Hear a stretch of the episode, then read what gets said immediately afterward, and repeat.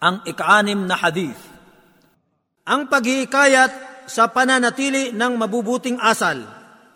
عن عائشه رضي الله عنها ام المؤمنين قالت سمعت رسول الله صلى الله عليه وسلم يقول ان المؤمن لا يدرك بحسن خلقه درجه الصائم القائم Si Aisa sumakanyan nawa ang kaluguran ng Allah, ang isang uh, tinaguriang ina ng mga sumasampalataya, ay nagulat.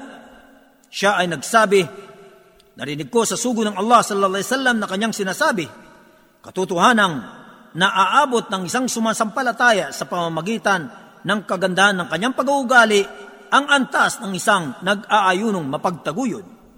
Isinalaysay ni Abu Daud, hadith bilang apat na libo at pitong daan at uh, siyam na putwalo.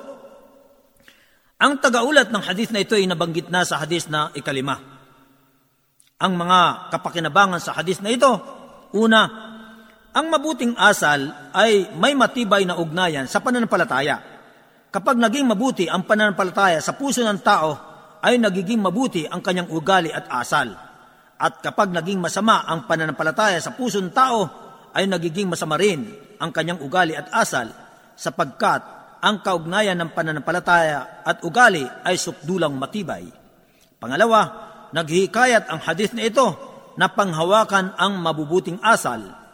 Pangatlo, ang mabuting pag-uugali ay isa sa mga paraan ng pagpapalapit sa Allah na may kasamang pananampalataya at mabubuting gawain.